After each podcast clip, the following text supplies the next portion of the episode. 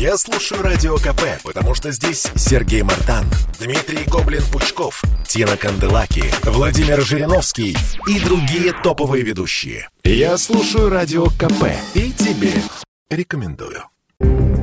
Дозировка распыленного при дезинфекции в столичном магните вещества не могла нанести вред здоровью, который повлек бы за собой гибель двух человек. Так считает Дмитрий Кутьев, директор компании, которая выполняла обработку помещения магазина. Он записал специальное видеообращение, которое выложил в своих социальных сетях. Напомню, ранее Следственный комитет сообщил, что в ходе расследования уголовного дела об отравлении был задержан сотрудник компании, занимающийся обеззараживанием помещений. По словам Кутьева, его фирма является ведущей в своей своей сфере деятельности по столичному региону и предоставляет услуги по дезинфекции помещений уже 10 лет. И за этот период не было ни одного случая отравления людей, тем более такого тяжелого.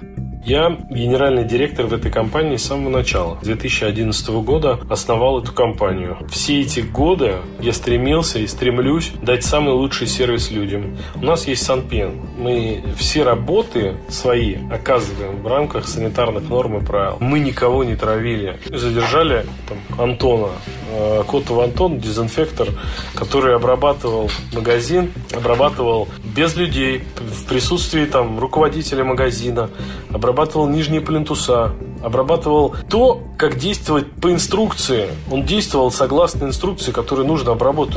Развел химию нужной дозировки. Он обработал нижние плинтуса пути миграции насекомых. Он сделал все правильно.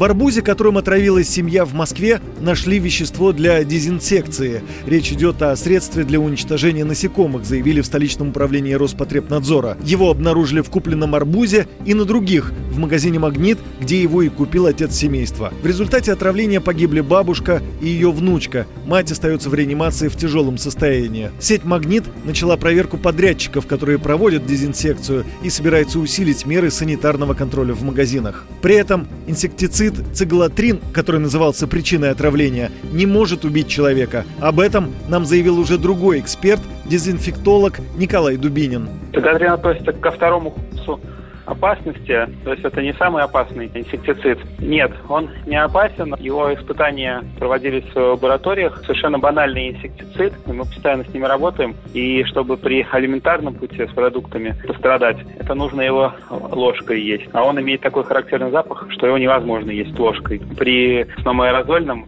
воздействии опасен он кашель, насморк, чихание вызывает, затруднение дыхания. Поэтому в основном страдают от него люди, когда попадают в зону обработки, но сразу они ее покидают, потому что такая, простите, вонь невозможная, такой запах, что люди быстренько зону эту покидают. Поэтому отравление, оно, что главное, не может произойти незаметно. Ранее в доме номер 16 по улице Совхозная в Москве, где проживала пострадавшая семья, врачи проверили жителей, взяли пробы воды, пробы со стен, ручек дверей и перил. После сообщения о гибели двух человек из этого дома увезли еще несколько человек. У всех были схожие симптомы отравления.